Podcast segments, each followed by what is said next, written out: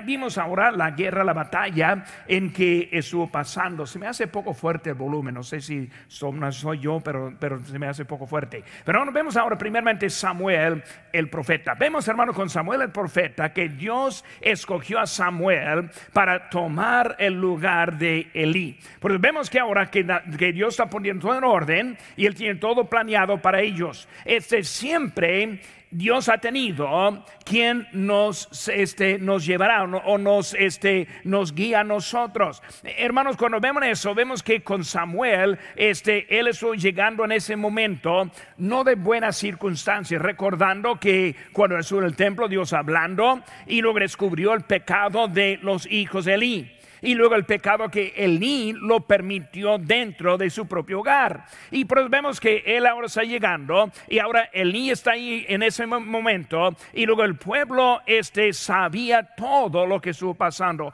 Vemos rápidamente, hermanos, aquí en capítulo 4, versículo 18 dice, aconteció que cuando él hizo mención del arca de Dios, Elí cayó hacia atrás de su silla al lado de la puerta y se desnucó y murió porque era hombre viejo y pesado y había juzgado a Israel 40 años. Vemos ahora que en la batalla, primeramente los dos hijos de él, y luego cuando le llegó la noticia a Elí, él oyó de sus hijos, pero cuando escuchó del arca, que fue capturada, que fue llevada, que en ese momento cayó para atrás y también murió. Eh, hermanos, cuando vemos que Dios estuvo con Samuel, él fue un siervo este escogido.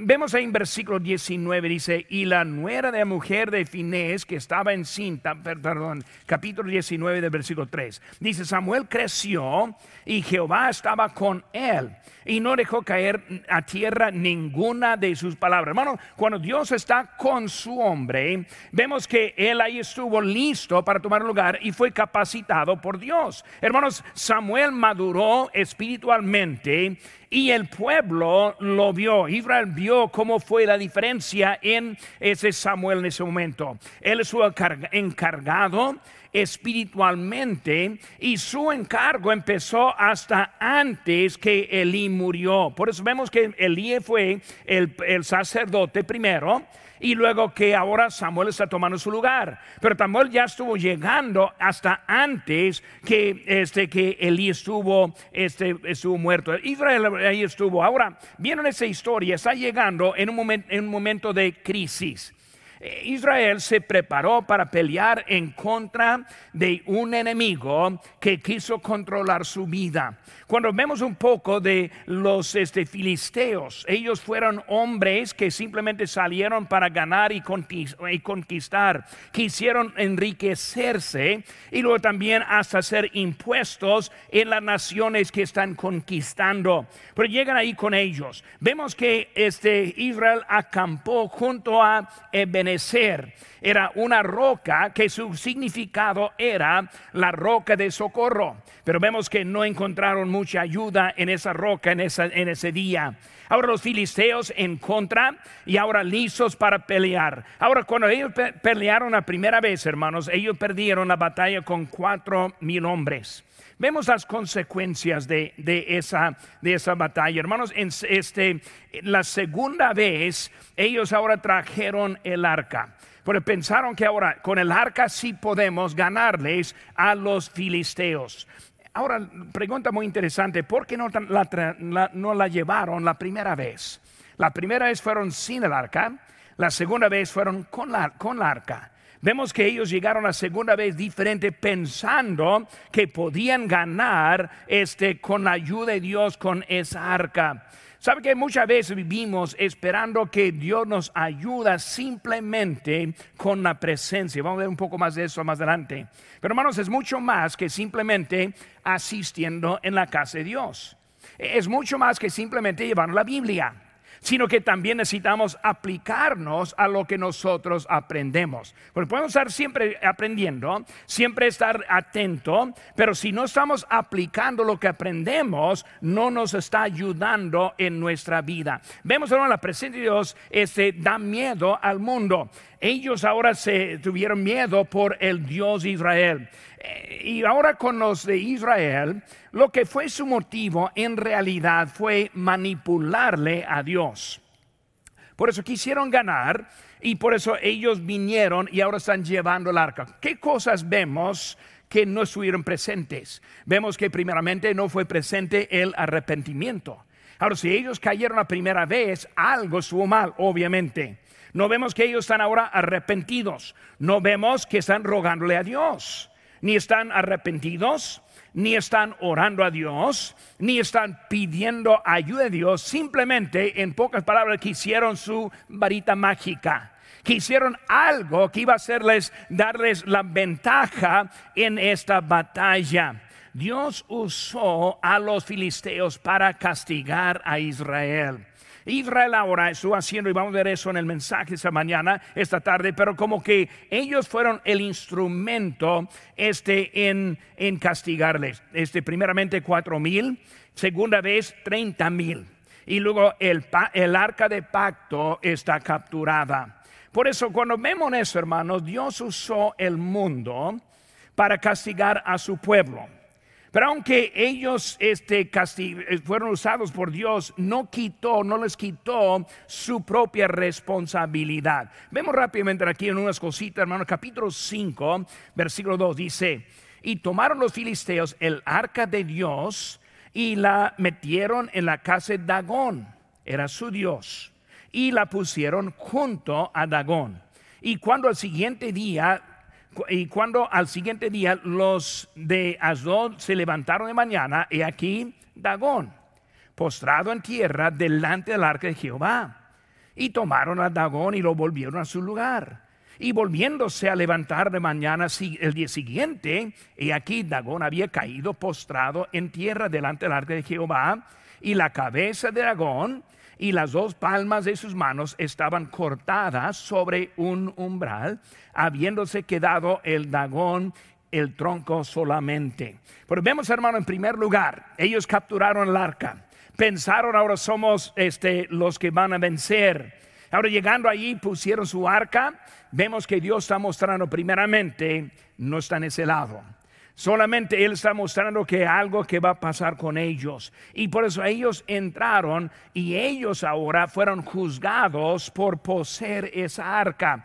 Versículo 6 dice, y se agravó, capítulo 5, versículo 6, se agravó la mano de Jehová sobre los de Asdod y los destruyó y los hirió con tumores en Asdod en todo su territorio. Pero vemos, hermanos, que ahora Dios está en contra de ellos. Por hermano, aunque Dios usa los enemigos para castigar a su pueblo, de toda manera, todos tienen sus consecuencias y su propia responsabilidad. Ahora vamos a ver el error de Israel y los filisteos. ¿Cómo es que ellos fracasaron? ¿Cómo es que ahora están desanimados en su, en su vida? Vamos a ver ahora tres cositas que nos pueden ayudar de entender un poco de esta historia para nosotros también. Primeramente, hermanos, ellos no respetaron la provisión de Dios. No respetaron la provisión de Dios. Pero cuando vemos, hermanos, en la historia empezando, vemos que Dios ahora está poniendo todo en orden. ¿Qué hay en orden? Primeramente, Elí fue fuera del orden. Elí nos estuvo guiando este, en el camino correcto. Vimos la semana pasada es de que él ahora, o la antepasada, vimos como él ahora ni estuvo recibiendo palabra de Dios. Por eso en ese tiempo no había voz de Dios en Israel. Hasta que Samuel está llegando en la cena. Pero vemos ahora que él está llegando allí para hablar y para estar con ellos. Es la provisión de Dios. Hermanos, la provisión de Dios es que Dios nos habla es que Dios nos da dirección es que Dios nos ayuda a encontrar el camino correcto en nuestra vida. Y hermano, yo no hablo en término general, sino más bien más preciso en su vida. Es Él quien ordena los pasos de la vida. No solamente eh, la trayectoria, sino también los pasos. Por eso, hermanos, en A, Samuel creció. Samuel creció. Dios estableció la dirección divina. Hermanos, su dirección siempre es algo directo en nuestras vidas. Cuando hablamos de la dirección de Dios, Él no nos suelta para simplemente hacer lo que nos parece bien. Recordándonos en la vida de los jueces, ellos hacían lo que les parecía bien. Por eso con nosotros es cierto así, hermanos. Dios tiene algo para cada, para cada uno de nosotros en nuestra vida. Dios puso los profetas por un propósito y ese propósito fue para guiar al pueblo en el camino de Dios. Por eso Israel debería de estar atento a lo que fue, al quien fue el profeta de Dios. Debemos aprender, hermanos, utilizar la ayuda que Dios nos da en nuestra vida no nos dejó aquí solo para adivinar y luego este, a ver cómo navegamos en ese mundo, sino que Él nos ha dado ayuda en nuestra vida. Hermano, cuando vemos eso, vemos que su crecimiento este, de Samuel, él creció físicamente, él creció en sus este, capacidades, cuando hablamos de ser capacitado de Dios, es Él quien está dando la, capacidad. Vemos, hermanos, en la confianza del pueblo. El pueblo tuvo confianza en Él. En la sabiduría y también espiritualmente. Por su crecimiento fue en todos aspectos, no solo en su físico y su espiritual, sino también en todo lo que hay. El crecimiento, hermanos, resulta, ahora eso está interesante, crecimiento resulta en la dependencia y no en la independencia. Muchas veces pensamos, pues crecidos, más independientes somos, cuando en realidad es al contrario en la vida con el Señor. Él quiere que nosotros estemos dependientes de Él. Salmo 103, 14 dice, porque Él conoce nuestra condición se acuerda que somos polvo. Hermanos, nosotros no tenemos la habilidad de hacer absolutamente nada sin Dios con nosotros. Por eso cuando pensamos, pues andamos bien, y así fueron los de Israel. Vamos a ir a pelear, vamos a salir ahora para, ese, para ganar, no considerando que ellos son de polvo. Por eso llegando ahí en ese momento, Dios sabe lo que somos. A ver, somos nosotros que batallamos para saberlo. A ver, nosotros somos los que nos recordamos lo que somos. El ministerio de Samuel fue que siempre pidió al Señor y que siempre esperó la voz de Dios. No se adelantó. Por eso él siempre estuvo pidiendo y luego siempre estuvo esperando. Y hasta que Dios le dio la luz verde, él no siguió adelante. Eso fue la vida de Samuel. Por eso de eso podemos aprender mucho en nuestras vidas también, en cómo debemos andar. Y luego produjo confianza en el pueblo con Samuel. Samuel es uno de los profetas de más confianza que encontramos en la vida, en la Biblia. Le encontramos que él es el que el pueblo estuvo siguiendo en todo. Vemos, hermanos, también este inciso B. No buscaron el consejo de Dios. Samuel creció no buscaron consejo de Dios. Dejaron a Dios fuera de sus planes.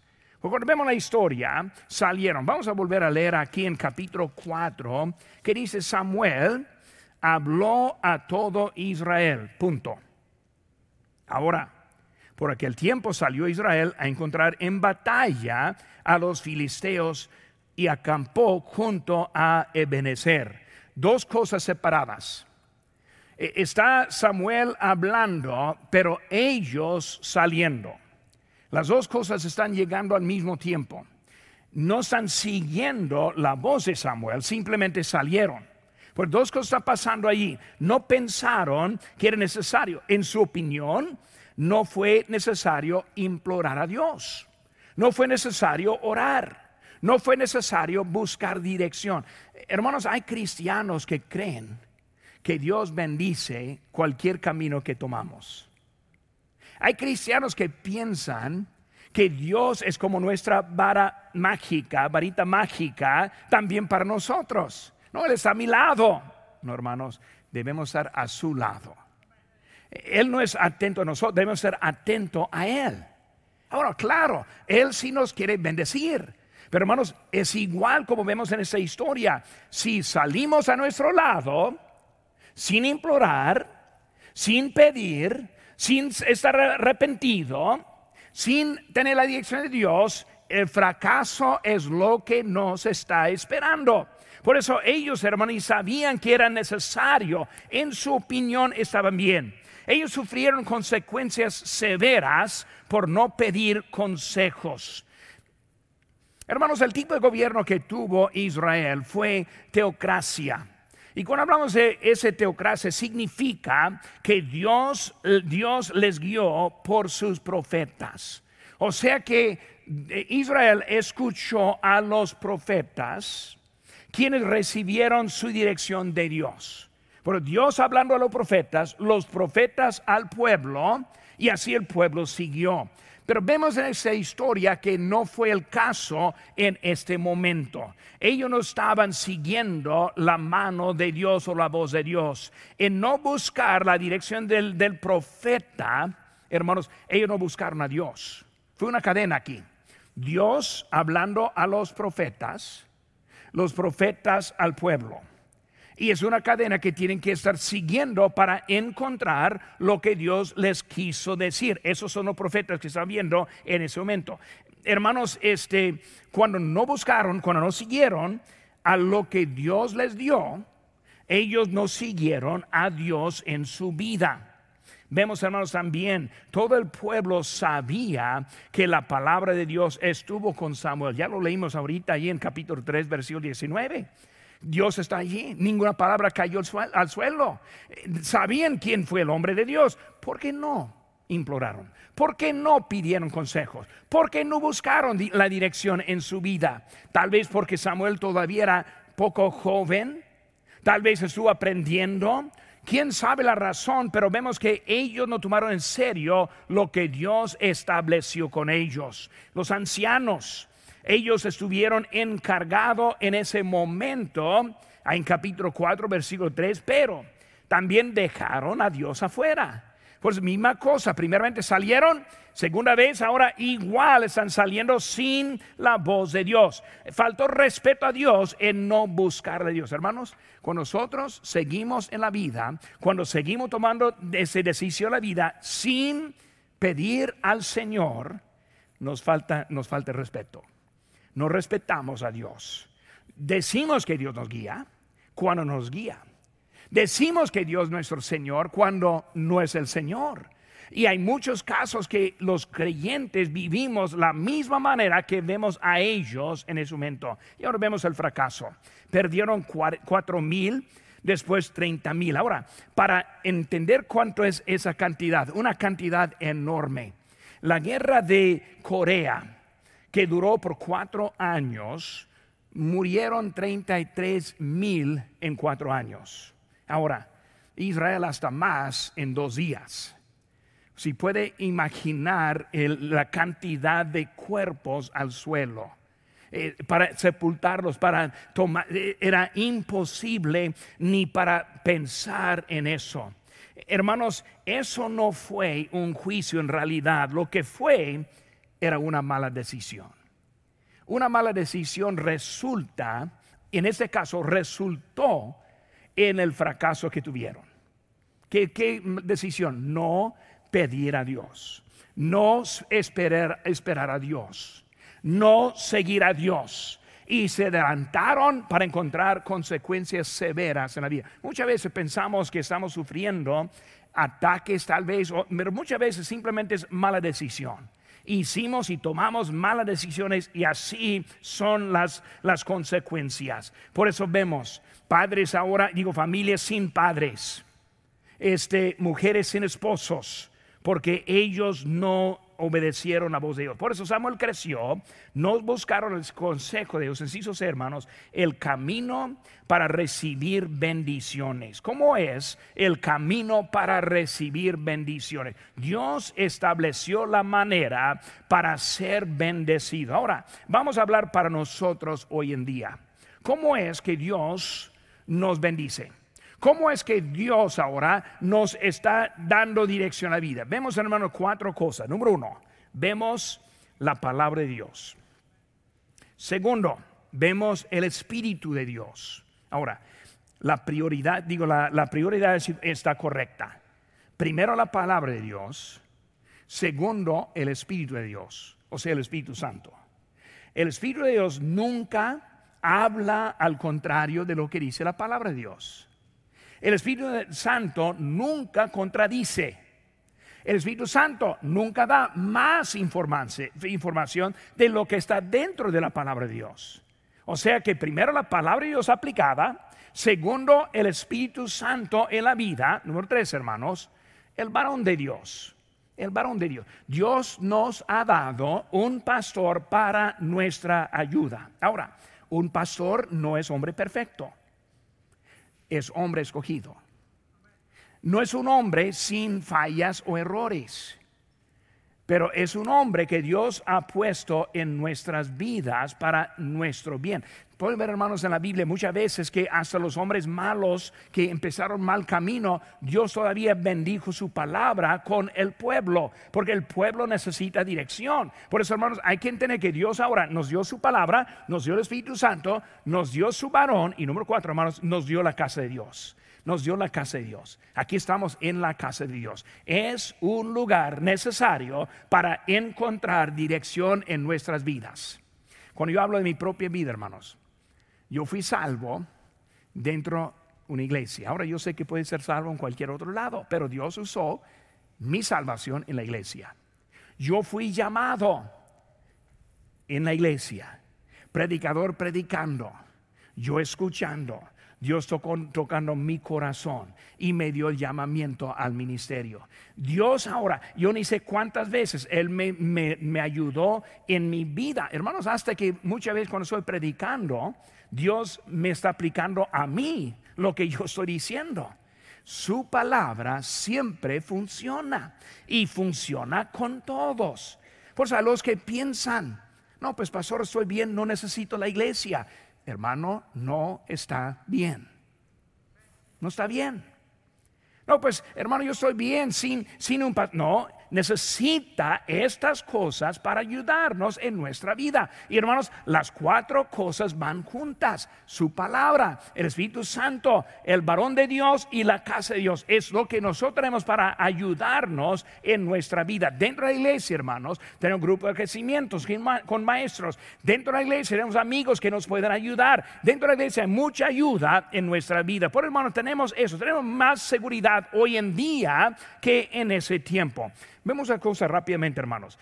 Primeramente vemos que en ese tiempo hubo también profetas falsos. En Ezequiel 22, 28 dijo, y sus profetas recubrirán, recubrirían con lodo suelto, profetizándoles vanidad y adivinándoles mentira, diciendo, así ha dicho Jehová el Señor. Y Jehová no había hablado. Los profetas salieron a veces así, dice así, dice Dios cuando Dios no lo dijo. Hermanos, vemos que ellos tuvieron ese tiempo con los profetas, no la seguridad que nosotros tenemos. Dice ahí en 2 Pedro 1.19, tenemos también la palabra profética más segura, a la cual hacéis bien en estar atentos como una antorcha que alumbra el lugar oscuro hasta que el día esclarezca, el lucero de la mañana salga en vuestros corazones. ¿Cuál palabra profética? Pues la palabra de Dios. Es más profética, más segura. ¿Por qué más segura? Hermanos, porque no cambia. Más segura porque es completa. No falta nada. Eh, más segura porque es palabra pura. O sea, perfecta ese purificada, como dice la Biblia, siete veces. ¿Qué están diciendo? La palabra de Dios es para nosotros hoy en día más segura, más segura. No tenemos que levantarnos pensando que más hay, viene hoy, no, todo lo tenemos aquí en la mano. Y también, hermanos, otra cosa más que vemos, la confianza nunca está en nuestras opiniones. Es en Proverbios 3, 5 y 6 dice, fíate de Jehová de todo tu corazón y no te apoyes en tu propia prudencia reconócelo en todos sus caminos y Él enderezará tus veredas. Por eso, hermanos, la palabra de Dios es para enderezarnos a nosotros y nosotros no para enderezar la palabra. Por eso yo escucho, me habla. Eso es lo que están viendo, hermanos, nuestra historia. Con ellos fue la voz de Dios a través de su hombre, quien fue Samuel Con nosotros es la palabra de Dios. Debemos estar leyéndola, debemos saber lo que está dentro. Cada mañana levantándose, debe pasar tiempo en la palabra de Dios y orando a Dios para que Él le dé la dirección que necesita en la vida. Dios nos ha dado la provisión para tener una vida victoriosa, pero muchos no la encuentran. Leemos esta historia, vamos a seguir ahorita en esa historia, pero pensamos qué tontos eran ellos. Cuando muchas veces somos culpables del mismo error en nuestra vida.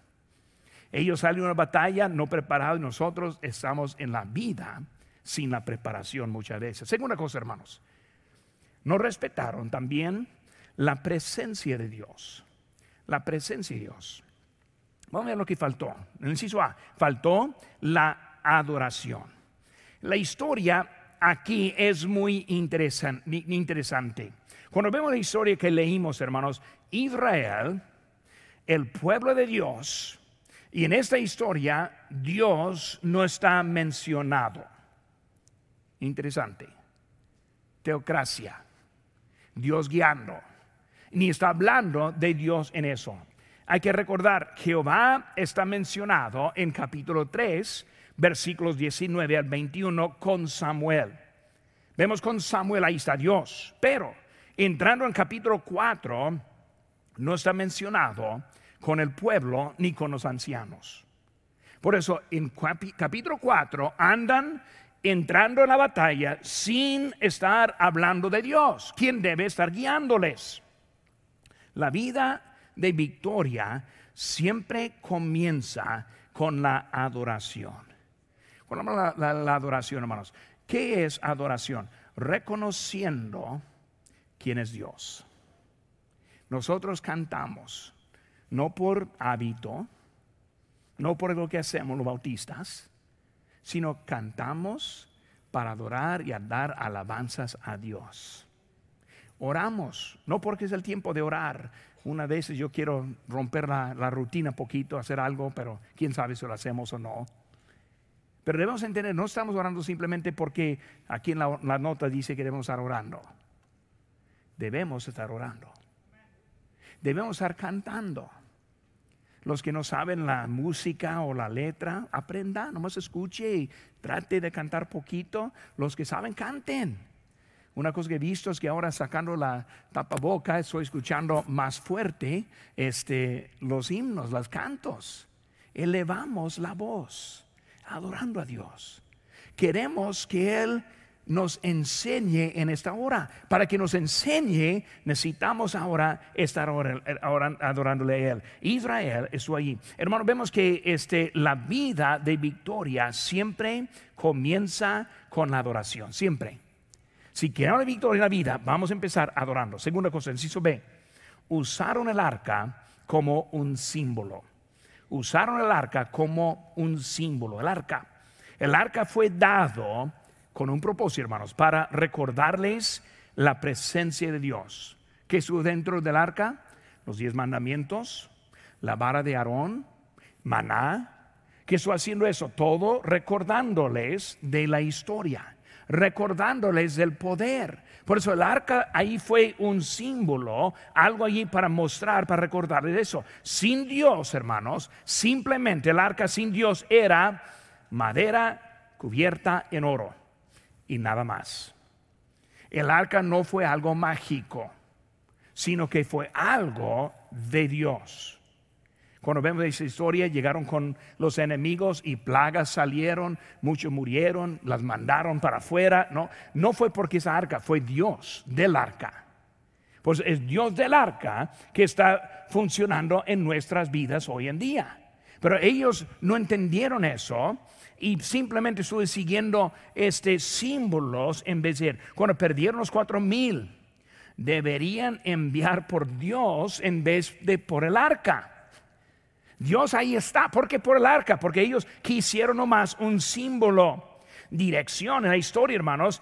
Siempre siguieron el arca. Esta vez quieren que el arca le siguiera a ellos. Porque cuando hablamos del arca, siempre fue la dirección.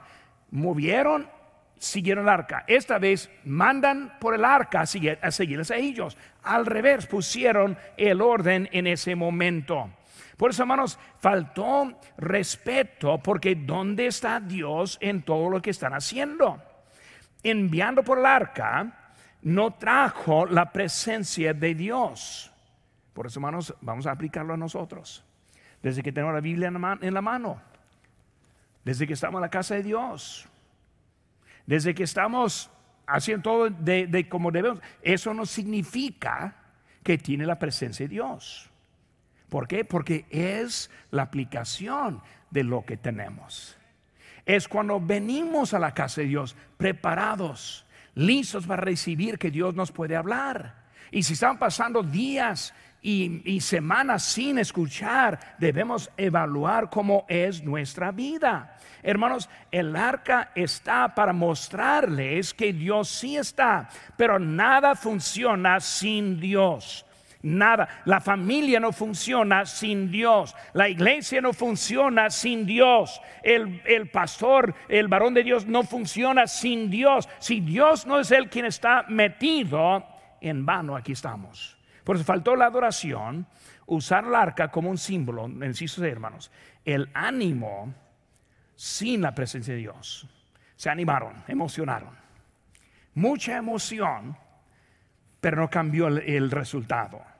Vemos que ellos llegaron ahí con mucha emoción. Eh, como creyentes, hermanos, tenemos muchas cosas que nos recuerdan de la presencia de Dios. La presencia viene, hermanos, con la aplicación. Ellos tuvieron gozo y ánimo emociones, pero no tuvieron la presencia de Dios. Por eso, hermanos, hay muchos grupos que tienen apariencia, pero la realidad no existe. Hay unos que ni hay mucha apariencia cuando la realidad sí existe. No es la emoción, hermanos. Qué bueno que tenemos emociones. Pero hay que entender de dónde viene la presencia de Dios, de dónde viene la palabra de Dios en nuestras vidas. Por eso, hermano, por el tiempo vamos a seguir ahora. Número uno fue, no respetaron la provisión de Dios. Número dos fue, no respetaron la presencia de Dios. Número tres, hermanos, no respetaron el poder de Dios. No respetaron el poder de Dios. Hermanos, el mismo poder de Dios con nosotros o contra nosotros. Debemos entender que Dios tiene poder en nuestra vida. Poder para bendecirnos, poder para castigarnos. Poder para guiarnos, poder para condenarnos.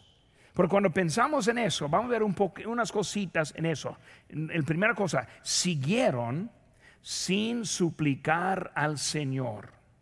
Ah, en capítulo 4, versículo 6, dice la palabra de Dios, cuando los filisteos oyeron la voz de júbilo, dijeron, ¿qué voz de gran júbilo es esta en campamento de los hebreos? Y supieron que el arca de Jehová había sido traída al campamento. Por eso, hermanos, vemos que ellos ahora eh, siguieron sin suplicar. Esperaron la victoria fácil. Tenemos el arca, ahí vamos hasta que los mismos filisteos saben que ahí vamos. Tenemos el arca pensando que iba a ser muy fácil. Hermanos, este, cuando hablamos del poder, no está dentro, no, está, no es la caja, sino es Dios de la caja. Siguieron ellos la imagen en vez del Dios verdadero. Siguieron el símbolo en vez de seguir el mero Dios. Muchos cristianos vivían la vida sin suplicar a Dios. Pensamos que todo va a estar bien cuando tenemos pecados no confesados, cuando tenemos una vida en desobediencia, cuando tenemos decisiones erróneas y sin sabiduría. Cuando nosotros vivimos sin orar, sin esperar, sin pedir específicamente, el pensamiento, el pensamiento fue adelante, no, ni modo lo que dice Dios. Y lo que aprendieron es así no funciona la vida. Es igual nuestra vida, hermanos. Si no estamos en serio, Dios ahora está en primer lugar. Llego con los pecados confesados. Llego preparado para escuchar. Llego en obediencia. Llego esperando la dirección en ese momento. Señor, que tú me guíes en la vida que yo tengo. Se hizo ver, hermanos. Supusieron que iban a ganar. Supusieron que iban a ganar. Hermanos, hay peligro en suponer o en presumir la victoria. Hay peligro. Yo pido por la victoria. Dios decide. No supongo. No estoy pensando, ah, me la va a dar. No. Yo estoy pidiendo. Hermano, Dios es Él quien decide. Yo no. Si tenemos fe. La fe no manda a Dios. Dios manda a nosotros. Por eso, sí debemos tener confianza delante del trono de Dios, como dice la Biblia.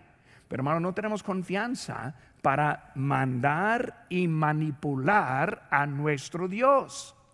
Es Él quien está mandándonos a nosotros. ¿Qué estoy diciendo? Llegamos a Él pidiendo. Llegamos humildes. Señor, no merezco nada. Si tú me quites del mundo en este día, me has hecho mejor que todo lo que hay. Para mí el vivir es Cristo y morir qué? Ganancia. Lo que Dios hace siempre es bueno. Por yo estoy pidiendo, no estoy suponiendo lo que Él va a hacer. El miedo, hermanos, que tuvo el enemigo hasta que, les dio, hasta que eso les dio más confianza. Muchas veces, hermanos, creemos en lo que dicen. Hay algo que quiero que veamos aquí. Una cita de Charles Spurgeon.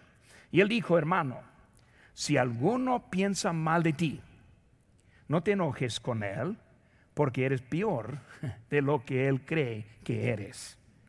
Si te acusa fácilmente en algún punto, sin embargo, quédate satisfecho, porque si te conociera mejor, podría cambiar su acusación y la corrección no te beneficiaría. Si tiene su retrato moral pintado y es feo, es satisfecho, porque solo necesita unos toques más negros y estaría aún más cerca de la verdad. Muchas veces pensamos mucho cuando nosotros debemos esa realidad con nosotros. Señor, te necesitamos. Estamos en una batalla. El mundo está en contra. La victoria sí está. Israel está la victoria. Pero lo que está pasando es que no está viendo que no hay victoria fuera de la voluntad de Dios. Aunque esté marchando en lugar, en sus hermanos, sufrieron derrota, sufrieron derrota, tuvieron el poder de Dios, pero no lo usaron. Hermanos, nosotros sí tenemos el poder de Dios en nuestra vida, pero muchas veces no lo usamos. Hay que recordar, hermanos, fue correcto pelear y ganar en contra de los filisteos. Con recordar la historia de David y Goliat. ¿En contra de quién? Los filisteos. Los filisteos era gente pagana y sí fue lo correcto ir, pelear y ganarles, pero no en su propio camino. Por hermanos, en esta vida hay mucho que Dios quiere darnos, mucho que Dios quiere dirigirnos, pero fuera de su voluntad nunca vamos a llegar al punto de lo que Él quiere. Cuando no va en la voluntad de Dios, aunque es correcto, no va a encontrar este, la victoria. Dejando Samuel la palabra de Dios y la voluntad de Dios al lado, les trajo la derrota. Samuel ahí estuvo, pero no hablan con Samuel. Samuel, varón de Dios, ahí estaba esperando, pero no dijeron nada. Ahora estamos viendo que es el principio de Samuel, ahora está apenas empezando pero vemos que el pueblo andaba en su camino sin darse cuenta a lo que al quien Dios puso en ese momento. Cuando aclamamos las bendiciones de Dios, cuando estamos fuera de las enseñanzas de la palabra de Dios, ponemos el poder de Dios a vergüenza. Qué vergüenza cuando tenemos palabras, pero solo al aire tocan. Dios quiere usar a su pueblo. Dios quiere usarle a usted en su vida. Dios tiene más que podemos comprender, pero hay que estar en el camino correcto con Él. Volvemos hermanos aquí en esta historia, como Dios ahora está usando Samuel, está empezando, y el pueblo no le hizo caso y sufrió, sufrió mucho daño en su vida. Vamos